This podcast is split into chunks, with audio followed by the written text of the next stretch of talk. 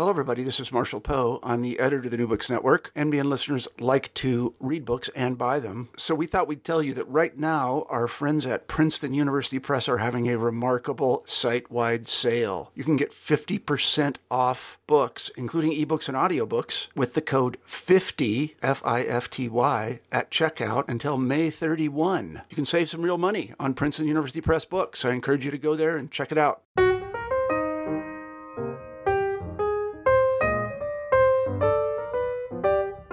Hello, everyone, and welcome back to New Books of Biography. I'm Mark Klobas, your host for the channel. Today I'm talking with Roger Biles about his book about the life and political career of Chicago Mayor Harold Washington, entitled Mayor Harold Washington, Champion of Race and Reform in Chicago. Roger, welcome to the show. Thank you. I wonder if you could start us off by telling our listeners something about yourself. Yes, I'm um, an emeritus professor of history at Illinois State University. Uh, I retired about two years ago. Um, and although I'm not uh, teaching anymore, uh, I'm still active uh, as a scholar and I'm researching and writing and uh, uh, probably will continue to do that for a little while. You have a very extensive body of works, including biographies of other Chicago mayors, such as uh, Richard J. Daley and uh, Edward Kelly. What was it that led you to decide to write a biography of Harold Washington? Well, I sort of came to it uh, in a roundabout way. I was um, at the Harold Washington Library in Chicago uh, doing research in the special collections area, uh, doing research on another project, actually. And I was talking with the archivists there, and uh, one of them mentioned the fact that not many folks had gotten into the Harold Washington papers uh, which the archivist said was surprising uh, to the people who worked there because it's a very large and rich manuscript collection. And so I started poking around in there and found it to be fascinating. And so uh, that's what led me to the project. Harold Washington did lead this very interesting life, and you describe how it began with his parents and this uh, very uh, how they were part of this great migration up to the north in the early 20th century. Uh, was Harold Washington? Uh, could you explain a bit about his his, his childhood and, and, and that influence that it had on his life? Right. Well, his uh, he, his parents were part of uh, what historians refer to as the Great Migration. Uh, that was the great migration of African Americans uh, from the South uh, to northern and western cities um, around the time of the First World War. And uh, Harold Washington was born in Chicago, born in Cook County Hospital after his parents had uh, relocated there. And he grew up and effectively spent his whole life in Chicago um, went to the public schools there. Um, eventually was uh, educated at uh, Roosevelt University, which is located in Chicago, and then uh, Northwestern University Law School, which is uh, in Greater Chicago. So he he spent most of his life in the city he also he struck me as having a very solitary life. You, you describe how he had this uh, his his large this, this large family. His mother had uh, six children, and uh, yet he you, I, I, there's this uh, uh, reference you, you, make when he's mayor uh, about how he just sort of dismisses his, his family as uh, you know, is, is they're, they're, they're kind of irrelevant. He was married briefly for for uh, early as a young man, but he really did seem to have a career that was very much focused on uh, his life was very much focused on politics. Well, that's true. Um, he uh, was uh, a pretty solitary uh, character. He was, as you said, married early uh, before uh, his time in the army, and then uh, uh, the Second World War, and then came back and was divorced, um, and never got remarried. Um, and so he was um, pretty much of a loner in many respects Um, and a lot of people commented about that aspect of his personality. He was a politician, and he was very good at the kinds of things that politicians have to do, the kind of interactions and so forth. Uh, but in his personal life, he was. Um, he was very careful to um, uh, put a wall around himself, and, and not many people uh, felt that they knew him terribly well. How did he get started in politics? What was it that, that, that drew him to it, and, and how did he begin his ascent? Well, he he uh, got involved in politics early on because of his father. Basically, his father was uh, involved in politics on Chicago's South Side. Uh, his father was a very well-known and influential precinct captain uh, in the Democratic Party, um, and really from uh, his earliest days, Harold Washington uh, tagged along behind his father and handed out leaflets and and canvassed and these sorts of things things, and he just grew up uh, with politics as an important part of his household. How did he did he start out uh, in basically as as part of an organization? Did he start out you know as an independent? And and how did he that ultimately translate into public office? Well, he uh, grew up as a, as a member of the uh, Democratic Party in Chicago, which of course his father was an important member of. And at that time, uh, as many uh, I think people will recall, uh, the Democratic Party was uh, a power in Chicago. there has not been, if I'm if I'm correct about this, there's not been a Republican mayor in Chicago since the early 1930s. Chicago has been a, a Democratic uh, bastion for a long time. So Washington grew up as a as a loyal uh, Democratic Party member and uh, was elected to his first offices uh, in the uh, Illinois state legislature as a, as a loyal Democrat, um, and later on developed a, a sort of independence. But in the beginning, he was very much a party man. And that's interesting because you, you set that in the context of the time, which was a time when uh, as you described when his when his father was starting out, uh, African Americans tended to be more Republican than Democrat. And uh, you describe people like Oscar DePriest, who was you know the, the, this famous uh, congressman from from Chicago, African American and a Republican. And, and, I thought it was very interesting about how uh, it, you know in, in, this in terms of his father, how you, he that became that fit, and it was very fortuitous in the in the sense that he became part of this operation that was so important to Chicago politics. Right. I think uh, probably a lot of listeners will know that uh, uh, uh, African American voters were very loyal generally to the Republican Party in the late 19th and early 20th centuries. Uh, the Republican Party, of course, was the party of Lincoln and the party of emancipation. Um, and so the big switch uh, from the Republican to the Democratic Party for uh, most African Americans didn't begin until the 1930s. Uh, 1940s and so forth. Um, and uh, Harold Washington's father was part of that movement uh, of Chicago blacks from the Republican Party to the Democratic Party, and so Harold Washington simply grew up in that in that environment. I think that's one of the points we should probably address before we move into uh, Harold Washington's time in, in, in the state legislature, and that is his role in the machine. This is the time when uh, the mayor of Chicago is Richard J. Daley. He serves as mayor for over two decades, and he has this very famous electoral machine. And, it's one that's uh, you know has received a lot of study, and, and, and including you know by yourself, and and and, and yet I think does needs a bit of explanation because what would how exactly did this machine function, and how did African Americans such as Harold Washington play a role in that machine? Because I, I found I, I I think that's important in terms of understanding what happens a little bit later on in his career. Right. Well, by the time that that uh, Harold Washington was growing up, uh, the Democratic uh, machine in Chicago, which is you know usually referred to as the last of the great urban political machines, uh, really had uh, strong control of the city, and African Americans uh, in Chicago were by the 1950s and 1960s very loyal supporters of the Democratic Party.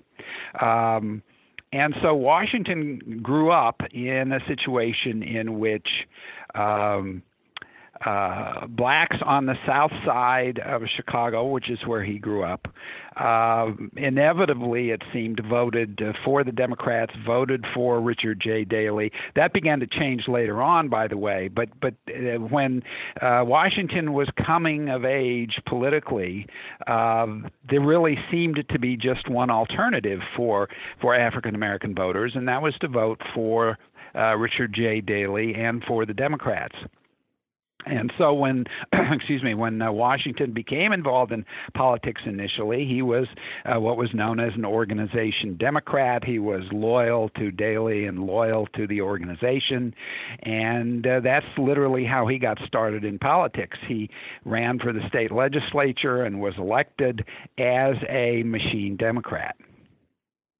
You describe his career in the state legislature, and, and you point out that he, you know, generally was a loyal uh, member of, of the Democratic caucus and, and, and the Daley organization. But you also explained that he had these periods of independence. It, it, you, it, what you describe is, is, it sounds like he was walking this tightrope between his, the, you know, the, the survival of his career on the one side and the, the, the demands of his conscience on the other. Yes, and I think that I think that uh, uh, represented a kind of evolution for him. I believe that when he first went down to Springfield, went to the state legislature, which was in the mid 1960s, um, I think he was uh, a loyal, as I said, a loyal Democrat and somebody who pretty much followed the dictates of the machine. Um, they used to tell the story about how uh, the representatives uh, from Chicago would would go to the uh, uh, General Assembly every morning, and they would be given what were called their idiot sheets. And these were simply pieces of paper that um, listed the the legislation that would be coming up for a vote that day, and the legislators were told how to vote as a member of the of the uh, Chicago machine. This is what you're expected to do. Um, there was no explanation. There was no discussion. This is the way you vote. And I think. Uh, Washington did that for a while, uh, but I think it it bothered him, and uh, he had some questions uh, and at that time, as a as a Chicago Democrat who was uh, representing the city uh, in the state legislature, you didn't ask questions. Uh, you simply uh, accepted your marching orders and you did what you were told to do. And over time, he began to exhibit a little bit more independence. He began to ask questions. And occasionally, when he was bothered enough, uh, he began to vote the other way. And that caused a certain amount of friction uh, with uh, Mayor Daley back in Chicago. And uh, over time, uh, Washington developed a reputation of of an independent, somebody who uh, often voted his own conscience, and of course, that was something that that was not really uh, valued very highly back in in City Hall in Chicago. How, how is it then that he was able to survive? Well, why didn't the Daley Machine try to turn him out in favor of someone who was more, uh, uh, you know, willing, uh, able to toe the line? Right. Well, I think there are a couple of uh, explanations to that. Part of the answer to your question is simply that they did try on a couple of occasions um, and selected somebody to run against him. But um, he was, in fact, a very good uh, first of all, uh, a representative, and then second of all, a state senator. Um, and his constituents really liked him. They thought that he did a very good job of, of representing them. Um, he worked very hard. Um, and so um, he was simply able to withstand a lot of that pressure. Um, now, I don't, you know, I certainly don't want to overstate this. I, do, I don't want to create the impression that, that Washington did whatever he wanted to do all the time, because he didn't. Um, I think he picked his spots. Um, I think when an issue came along that was of particular importance to him, um, then he would uh, he would go his own way and uh, and uh, ignore his marching orders. Um, and, and as I said, he did it often enough that that he started to get a reputation uh, in Chicago. Uh, but I also think that that he was, uh, as you said, sort of walking a, a tightrope. Um, he had his own ideas. He was something of an independent person himself, uh, but at the same time, he recognized that that politically it was important for him um, to remain in the good graces of the political machine. So I think for a number of years, it was a delicate balancing act for him. Was that independence a factor in 1977 when he was first being discussed as a mayoral candidate? Uh, yes, I think um, you know one of the points I make in the book is that by the 1970s and 1980s, a number of cities in the country, a number of big cities in the U.S. had elected uh, black mayors. Um, but that had not happened in Chicago. Chicago, of course, was well, at first the second largest city in the country, and then uh, surpassed by Los Angeles. But one of the largest cities in the country, and one of the few that had not elected a black mayor. Uh, and there were a number of African Americans in Chicago uh, by that time, by the 1970s, who were very unhappy, and they felt that they'd uh, been loyal supporters of the political machine for literally decades, but they weren't getting enough in return, and they began to question uh, Mayor Daley they began to uh, register their displeasure with with some of the decisions coming out of City Hall, uh, and so there were rumblings of um, independence and suggestions that that blacks should run one of their own for mayor. they they attempted it in, in 1975. Um, but that really didn't go anywhere. Another uh, African American uh, ran and didn't do terribly well. But then in 1977, the opportunity uh, came around again after Mayor Daley uh, had died, and um, uh, the Chicago black community chose uh, Washington to run for mayor. And uh, by that time, the feeling was that he was uh, probably uh, the the most successful, the best known African American politician in the city. Uh, he'd had a very uh, uh, distinguished career in the state legislature, and people thought he would be the best candidate. And by 1977, I think Washington had had pretty much decided that that the um, the connection with the political machine had had been severed, and he was ready to make that run. So he makes, uh, so he he does this, and how well does it turn out for him? Well, not very well. Uh, you know, there had been a lot of disc- a lot of disgruntlement. Uh, African Americans were very unhappy.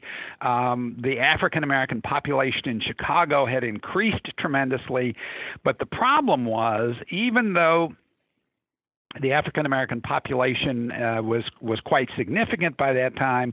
The number of registered voters were not. And so uh, when Washington ran in in 77, uh, he didn't do terribly well.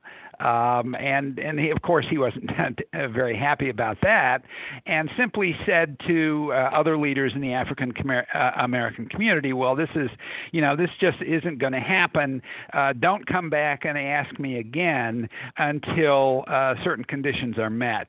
And the first condition, of course, is the the mass registration of, of African American voters. So what you're describing basically is sort of this sleeping giant of, of a populace. And, and, and, and, there's another factor that that you mentioned in your book as well a little bit later on, which is how this is happening at a time when you're seeing in the, with the civil rights movement. African Americans are beginning to uh, become more uh, organized uh, for for, uh, uh, for their own uh, you know needs. They're beginning to uh, you know, be more. And, and, it seems like that hasn't happened quite yet in Chicago, and and and that that's sort of the condition that distinguishes uh, 1977 from 1983. Am I reading that correctly?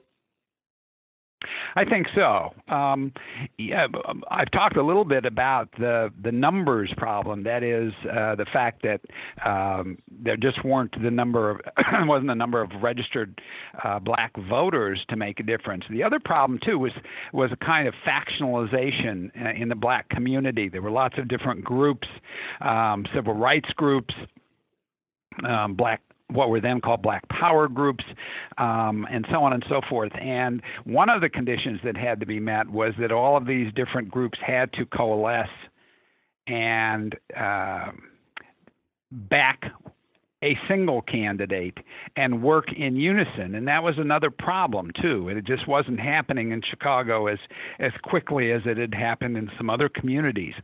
So um, that that kind of unity wasn't there in 1977 but it was by 1983. So, what does Harold Washington do in the interim? Does he stay in the state legislature or does he look for a, a different office? Well, he, as I said, he served uh, several terms in the Illinois House uh, and then moved up to the Illinois Senate serving two terms there.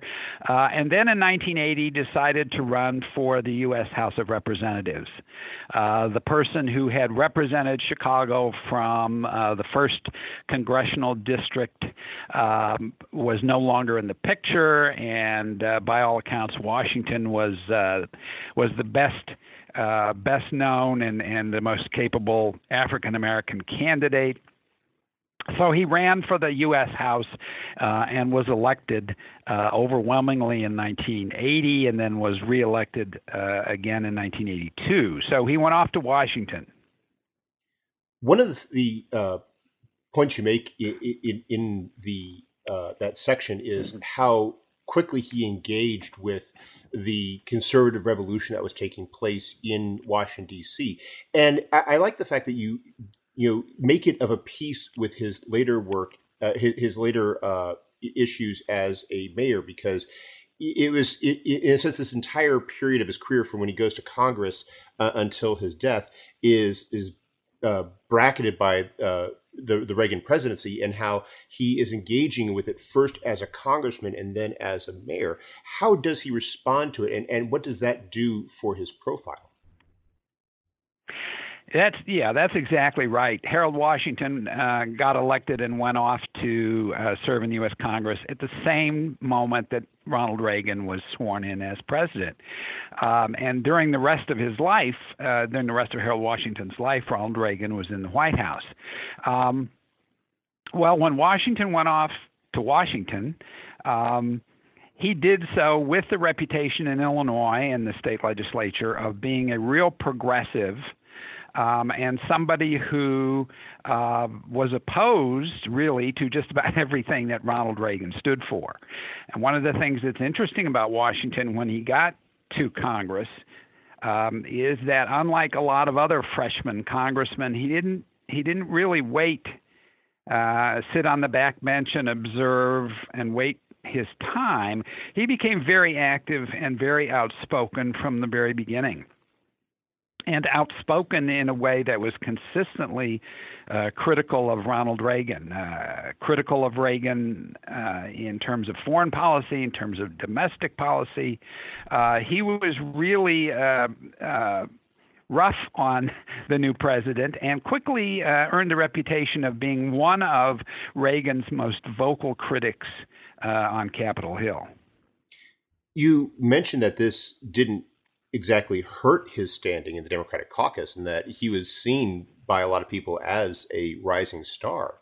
And, and, and which is why I, I, find his decision to, to run 1983 so interesting because it seemed like at this point he had these career options open to him. Mm-hmm. What made him decide to make another run for being mayor? Well, um, that's a good question. Um, when he was in Washington, D.C., and the um, speculation continued about him returning and running for mayor in Chicago, uh, he uh, told lots of people, including uh, some newspaper reporters, that he loved being a U.S. congressman. It was a great life.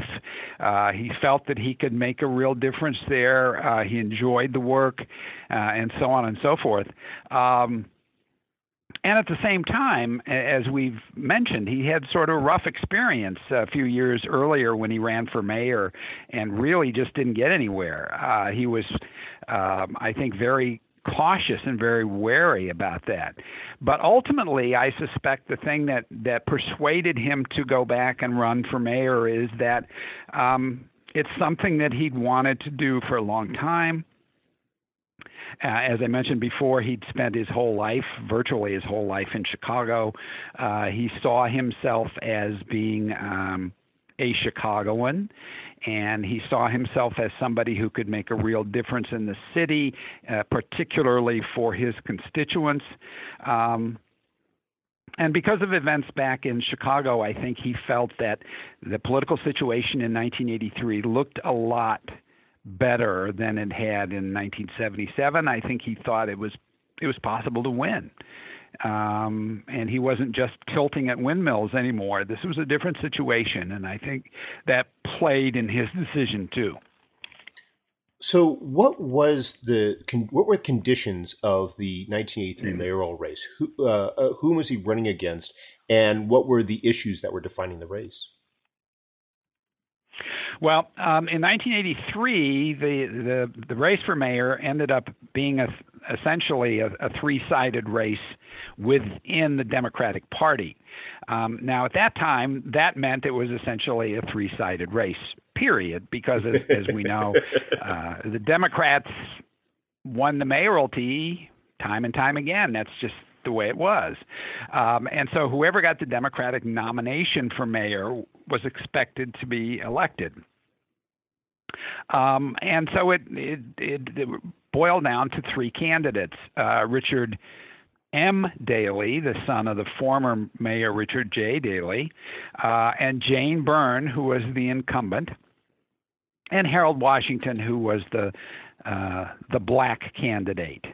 And at least for most of the beginning of the, of the Democratic uh, primary campaign, most people in Chicago, and this was a thought that was heavily uh, supported by the press, most people thought that the race boiled down to Byrne versus Daley, and that Washington was something of an afterthought. He, his candidacy really wasn't taken uh, terribly seriously for a long time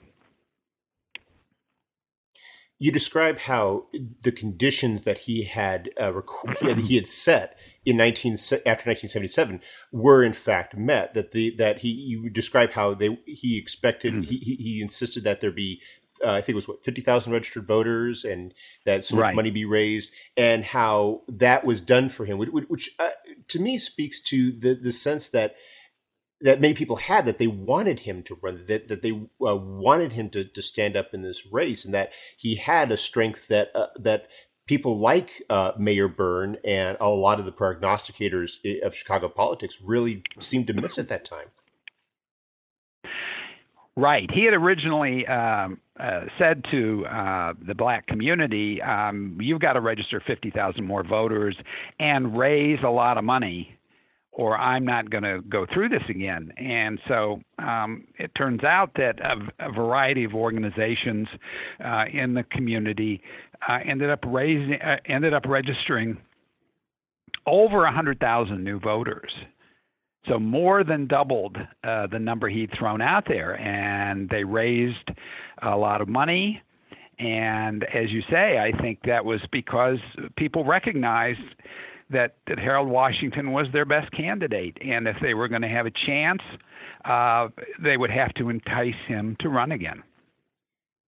And I, I think it's a very important point, too, in another respect, which is you, you describe how he, during his campaign, it, it, it's it's a very uh, unusual campaign in the sense that it's not an establishment campaign. Mm-hmm. It's not an insurgent campaign. It's schizophrenic in that it's both. and, you, and you to talk about how it, yeah. it, you, you presented it, it was something that was almost that was essentially necessary for him to pull together right. the votes. Right. There were different groups um, who supported him, um, and the the one thing that united them was the fact that they wanted to elect a black mayor, and they were convinced that Harold Washington was their best chance. But but many of those groups didn't really agree on much else. Um, there were uh, a series of uh, sort of militant uh, black power uh, people in the in the community who approached the election um, in a certain way, and then there were other sort of more mainstream uh, types um, who saw things differently. There were some white liberals uh, who were ended up being important in the campaign, and they often disagreed about a lot of things. Uh, the one thing that kept them together was the notion that you know they needed to pull together to to elect this guy, Harold Washington, and um, there was a lot of conflict. There was a lot of tension uh, between and among those groups. And uh, I think uh, Washington realized that he needed the, that support. He needed to to bring together a lot of different uh, groups, and so you know, he had to manage that tension, which he did. He succeeds in winning the Democratic nomination. And as you said, you know, in, in you know, in most years that would be the the end of the story. He could start picking out the pattern of the drapes in, in the mayor's office. But in 1983, of course, it's very different. You, you actually have uh, the, this dramatic shift that takes place, which really I think speaks to just how momentous Washington's uh, election was. Right. Um, after winning, um, defeating his two Democratic candidates, um, Washington and, and his folks uh, began looking ahead. They started to discuss who they would bring into their cabinet and, and began writing policy papers and, and playing with budget numbers and so on and so forth. Their assumption was that that was the end of that. Uh, the Republicans were uh, running a, a candidate by the name of Bernard Epton. Uh, who had served for a number of years in the Illinois state legislature. In fact, uh, he and Harold Washington uh, had gotten along pretty well in the in the House for many years. They'd uh, co-authored bills. Um, they were on, certainly on very good terms. Um, Epton was considered a, a, kind of a minor political figure. Um, but then again, the Republicans didn't think there was much hope of winning, so they nominated him. Well, lo and behold, uh, something shocking happened. It wasn't Daley and it wasn't Byrne, it was Harold Washington. Uh, who got the Democratic nomination. And that was, um, as I said, a real shocker in Chicago in 1983 because of race. And um, folks just couldn't wrap their minds around the idea of having a black mayor in Chicago. It, it was just something that that people were un, an awful lot of people were uncomfortable with, um, and so. Um, great numbers of Democrats uh, deserted their party and, and announced their intention to vote for Epton. Uh, and all of a sudden, um, Epton's chances, which you know previously had seemed negligible uh, seemed very real, and it became a real election. One of the issues that uh, was uh, came out of the race is the question of just how much support he was getting from the uh, from the Democratic organization, and this mm-hmm. is where you introduce the the, the figure of Edward uh, Vrdolyak, and he plays this right. huge role in, in, in over the uh, in, in, terms of uh, of uh, Washington's mayoralty. I was wondering if you could perhaps introduce him a little bit and explain uh, sort of what his position was at this time, and and what and and, and how he comes to uh, shape so much of, of the mayoralty that Washington uh, enjoyed. Yeah, Eddie Vrdolyak was an alderman from the 10th Ward, and he had been elected many years before. He was known as one of the most powerful uh, aldermen in the Chicago City Council. He was uh, something of a um, gee, what do I say? He he was a controversial figure. Um, he was uh, something of a rascal, I guess.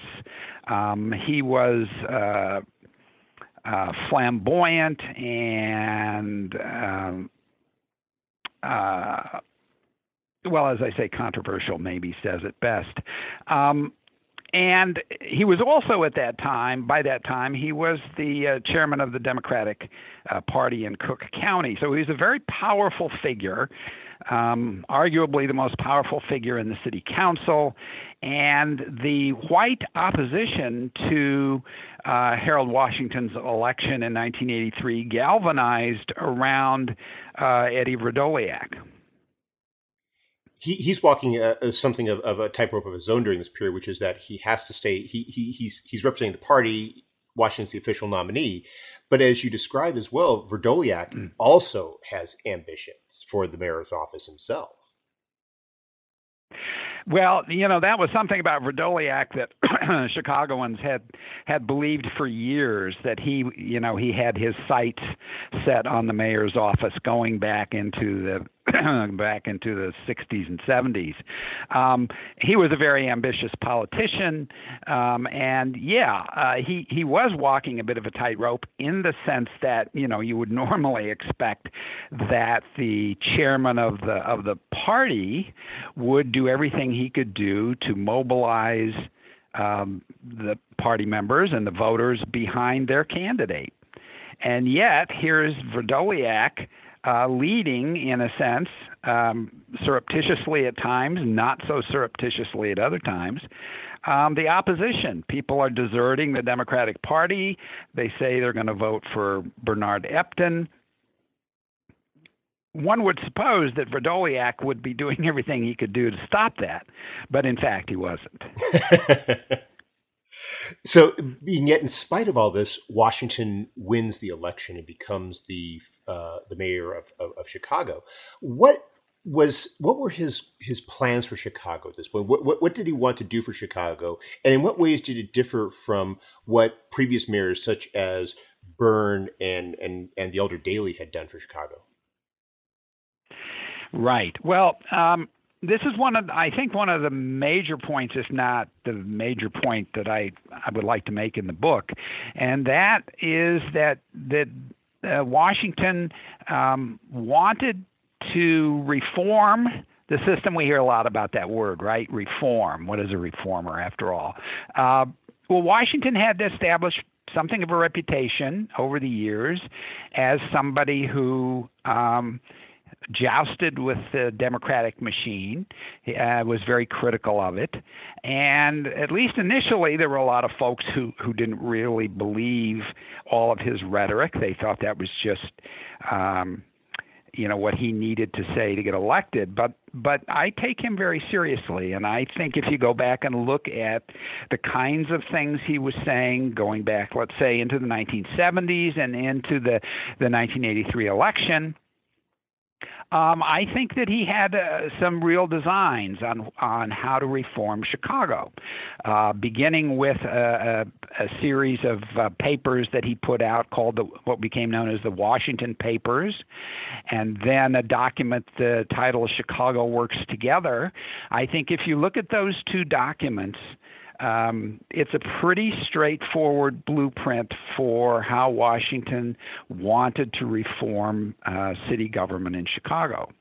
He talked about things, uh, for example, like fairness and transparency and neighborhood empowerment, balanced economic growth. One of his uh, uh, uh, strongest, uh, I think, values was this notion of fairness.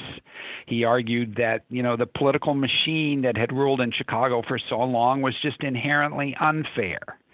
And he used to like to say, I just love this. Uh, he used to like to say, no one but no one in this city will be safe from my fairness. um, and he he argued that that more than anything else that would be the organizing principle of his government. He was going to bring resources to people who'd been ignored for years. He was going to preside over fair distribution of resources uh, in the city. Uh, he was going to make sure that not all of the city's resources went into um, downtown, but that the neighborhoods uh, be given um, uh, attention, really, in some cases, for the first time. And so those were the kinds of, of reforms I think that, that he was uh, concerned with. And I think it explains uh, to a great degree why the opposition to him was so was so virile because he um, uh, not just race, but he also threatened uh, the status quo in a very real way. You described how in the previous administrations the focus was you know, very loop centric. The idea is they develop the downtown business that Chicago as a, as a whole will benefit indirectly, and how Washington saw it as you know as as you know needing to you know do more to ensure that the other neighborhoods benefited and that and, and that it, was, it combined that with was with an effort that was much more bottom up rather than the top down approach that had become the norm in Chicago for so long. Right. Um, and and he I think he went went to uh, great lengths to explain that that he wasn't really talking about starving the downtown um, and ignoring it altogether. But basically, he was saying, look, for for decades, all of the of the resources have gone into the downtown, and what I'm talking about is leveling things off here a bit, uh, taking some of those resources and making sure that they get out to the neighborhoods because let's face it, uh, the trickle down just isn't trickling down as much as some people would, would like to have us believe. So we need to make sure that um, all of the people, regardless of race or ethnicity or gender or anything else, um, are sharing uh, in whatever bounty there is in the city he's advocating this in the face of a number of headwinds, and the most prominent of them mm-hmm. was the opposition within the city council. I was wondering if you could explain a bit the the city council uh, organization uh, and and and how and how it was that they were able to uh, frustrate so much of his agenda throughout most of his first term. Right. This is what uh, the local media referred to as the council wars.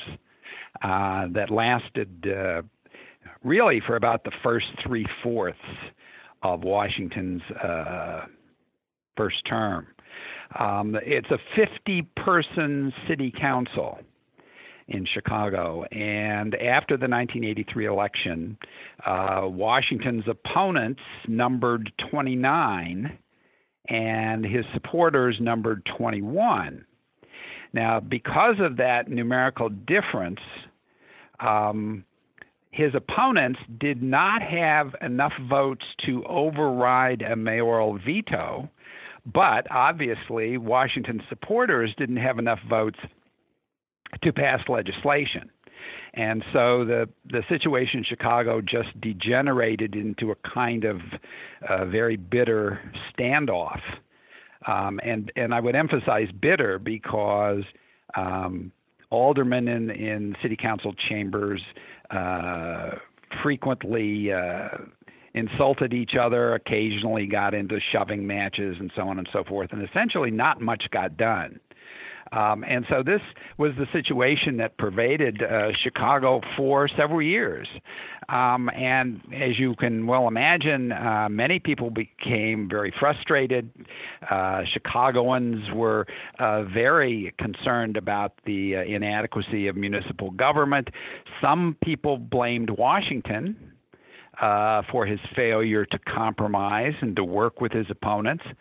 On the other hand, of course, his supporters said, well, the the opposition is is is blunting him at every turn. They're just not uh, cooperating him, uh, cooperating with him, and and uh, for those folks who who might be uh, thinking about that, I would I would suggest perhaps one parallel is the difficulty that uh, President Barack Obama had with the Republican Congress at one time.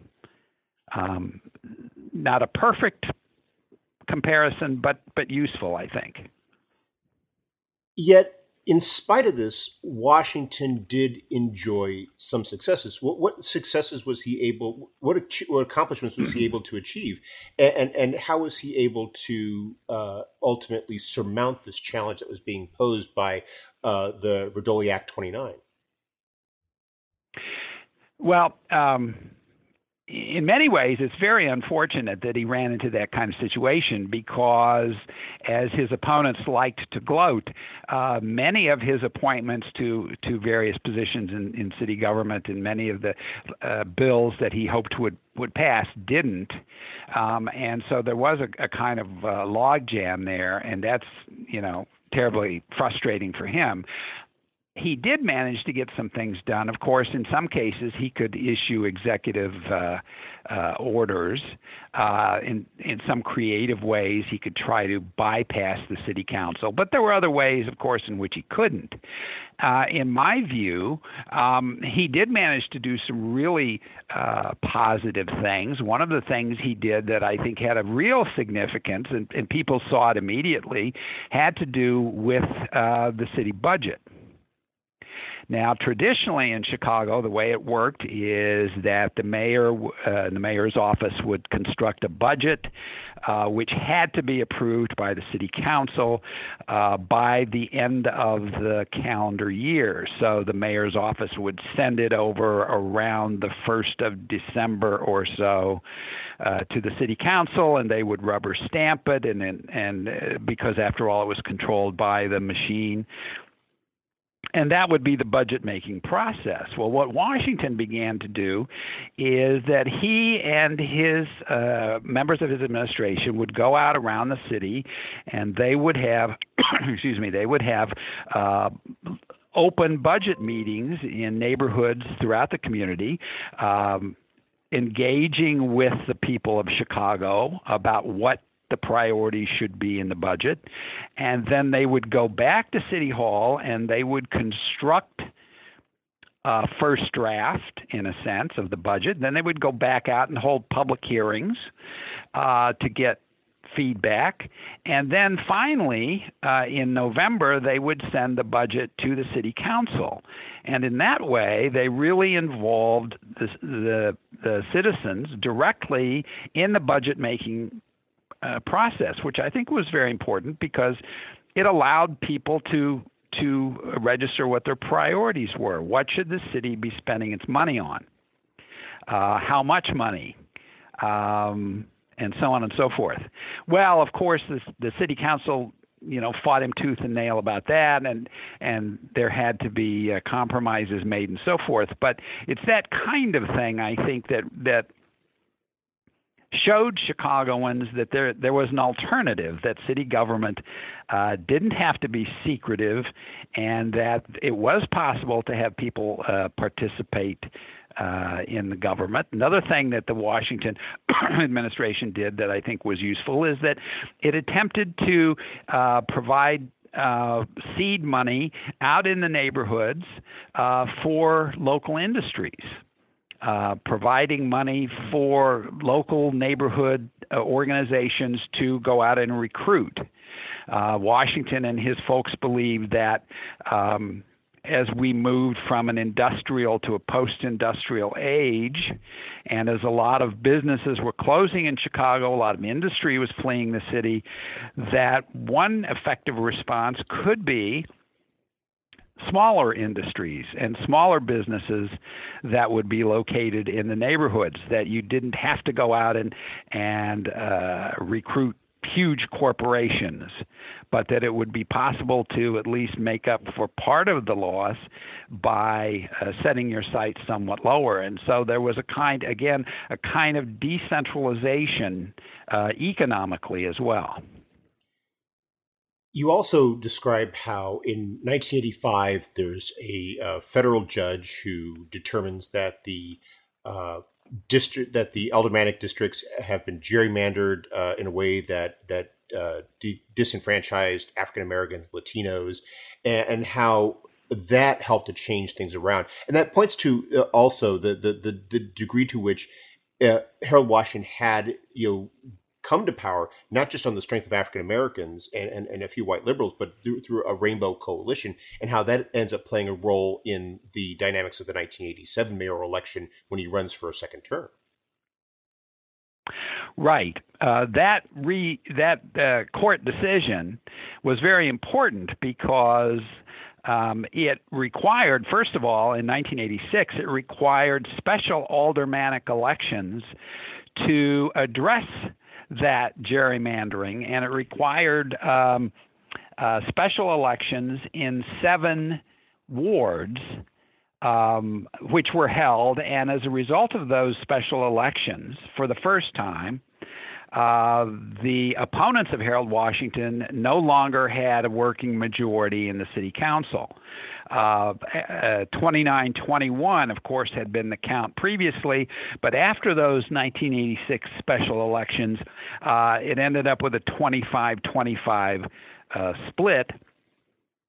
And because when there was a tie, the mayor uh, cast the deciding vote, that for the first time then gave uh, the Washington uh, coalition um, control of the city council, and that was very important uh, for you know for breaking through in some areas and getting some things done that that couldn't be done previously, and also served as as you say a kind of harbinger uh, of what the, his reelection would be like the following year, 1987. Uh, he came up for reelection. As you describe, in some ways, the uh, the, the breakthrough, of the deadlock, the, the, the change in the in the uh, balance on the city council didn't really didn't help him in the sense that all of a sudden there were these raised expectations. And I thought the dynamic with uh, the Latino population was especially interesting because of how uh, Jane Byrne, in particular, uh, targeted the Latino population in her bid to uh, take the mayor's office mayor's office back from uh, Washington. Right. Um, after losing in 1983, uh, Jane Byrne, um, I think, pretty much started campaigning for for 1987 almost immediately. And and one of the things that she did was to uh, target the Latino population in Chicago as an area uh, where she thought she could do very well. Um, and so she began spending a lot of time in places like Little Village and um, and Pilsen, uh, the real Latino uh, neighborhoods of Chicago, and and going to festivals and and uh, making uh, commercials uh, in Spanish on television, this sort of thing, uh, to endear herself with Latino voters. Um, the Latino uh, vote in 1983 had been imp- an important part of the Washington uh, Rainbow Coalition, um, and you know, Jane Byrne thought she was going to do something about that. Ultimately, she didn't. Of course, um, she did attempt to uh, run again in 1987, but her her campaign really didn't go anywhere. And, and Washington, again, uh, in a in a in a bitter campaign, perhaps not quite as bad as the 1983 one, but uh, another tough campaign in 1987, he was able to uh, narrowly win re-election and in that reelection, it, it, you describe it. It's, it's, very curious how you have basically facing three other candidates, including uh, Vrdolyak, who is doesn't run against uh, Washington in the primaries, but you know adopts a third party label. So and then you have uh, another uh, another Democrat, uh, Hynes, running, and it just really gives a sense as to it, as to just the you know how how dramatically the politics had shifted in Chicago by 1987, and yet mm-hmm. Washington rises above that and and and, and succeeds in, in, in winning another term for himself.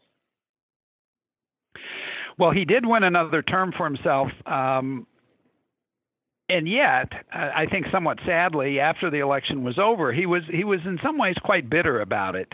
Um, he had just served four years uh, in the mayor's office, thought that he had done some really good things despite staunch opposition, um, and really couldn't understand why he didn't win any more votes in 1987 than he did in 1983.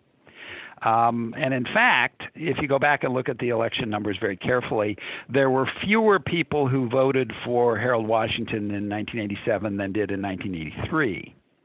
And he was very bitter about that. He uh, he talked to folks uh, off the record, behind the scenes, about how um, upset he was, um, how it appeared to him as though uh, whites in Chicago were desperately seeking seeking any alternatives they could so that they didn't have to vote for him.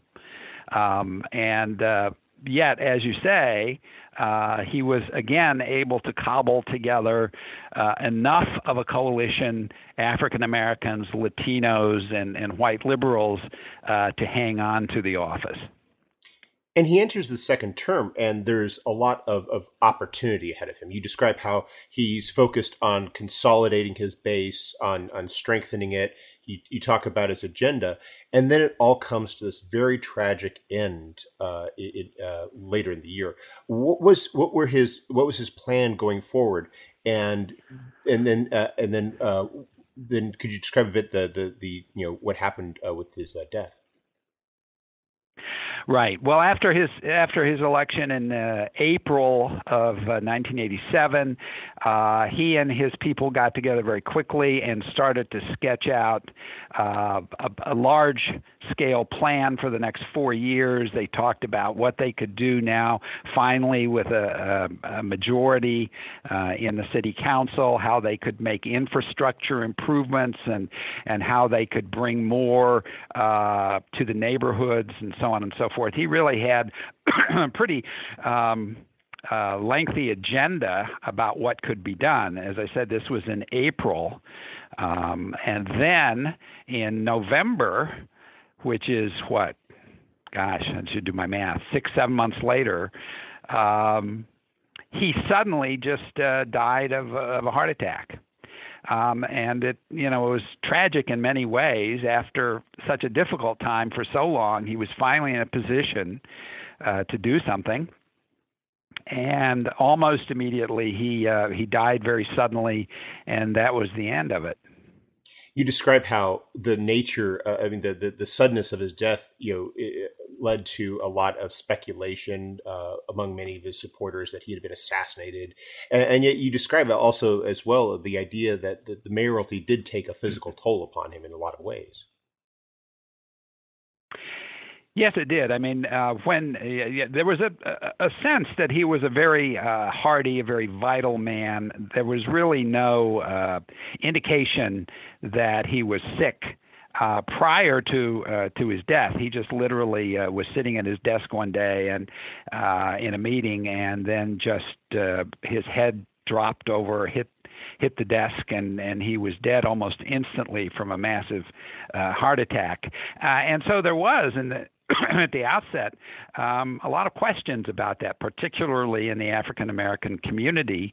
Uh, people were skeptical uh, in that uh, racially charged environment. There were there were uh, charges that that there might have been some um, uh, there might have been something going on behind the scenes. Um, uh, a lot of conspiracy theories that floated around and so on and so forth.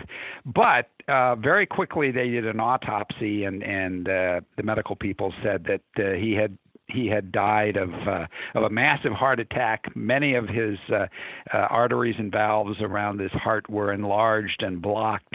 Um, he just wasn't in very good shape. Um, estimates are that he had gained in, in the four years he'd been in the mayor's office, he'd gained nearly 100 pounds um, from you know too much campaigning and not enough exercising, um, and so he really. Uh, you know, really was not, despite out, outward appearances, all that healthy. What happened to the changes that he had implemented while he was mayor? What what was what, you know what uh, elements of his of his uh, legacy endured? Well, that's you know that's an interesting question, and and there are some some scholars and and some other folks who'd been around at that time who've debated that that question. Um, there are some some scholars, for example, who argued that he that his mayoralty was a kind of one-off, um, that it was an aberration, that he managed to sort of break the hold, the political hold of the Democratic machine in Chicago as long as he was alive, but then pretty quickly after his death uh, came Richard M. Daley, the son of Richard J. Daley, um, and that it was politics as usual fairly quickly afterwards. Um, and but on the other hand, there are people who say, well, Washington did make something of a difference. He showed um, Chicagoans and others what could be achieved, um, and most importantly, um, what if Harold had lived? They say. What if he had been able to uh, implement many of the uh, plans that he had drawn up, if he'd been around for another term or two terms, uh, for example, uh, look at what he might have achieved if he'd been able to re energize the neighborhoods and if he'd been able to uh, institute an element of openness and fairness, uh, and Chicagoans became accustomed to that. Uh, that might have been a great uh, change in the nature of, of, of Chicago politics and government. Well, we've taken up a lot of your time, but before we go, could you tell us what you're working on now? Well, I'm yeah. Um, another historian, uh, a friend of mine, Mark Rose, and I are working on a project uh, that deals with deindustrialization and American cities. How have uh, large American cities that were um, vital vitally important in the World War II effort in this country. Uh, the peak industrial cities uh, in the 1940s and 1950s, how have they attempted to adjust to the many changes that have happened in recent years? And what we're doing is we're looking at uh, five cities um, Chicago, Detroit, Cleveland, St. Louis, and Philadelphia and trying to determine uh, what those cities have attempted to do and how successful they've been. Why has Chicago, for example, seemingly fared better than, well, Detroit, uh, and so forth? So that's the that's the current project. Hmm, sounds like a fascinating project. Roger, thank you very much. Well, we hope. uh, Roger, thank you very much for taking some time out of your schedule to speak with us. I hope you have a wonderful day. Thanks a lot.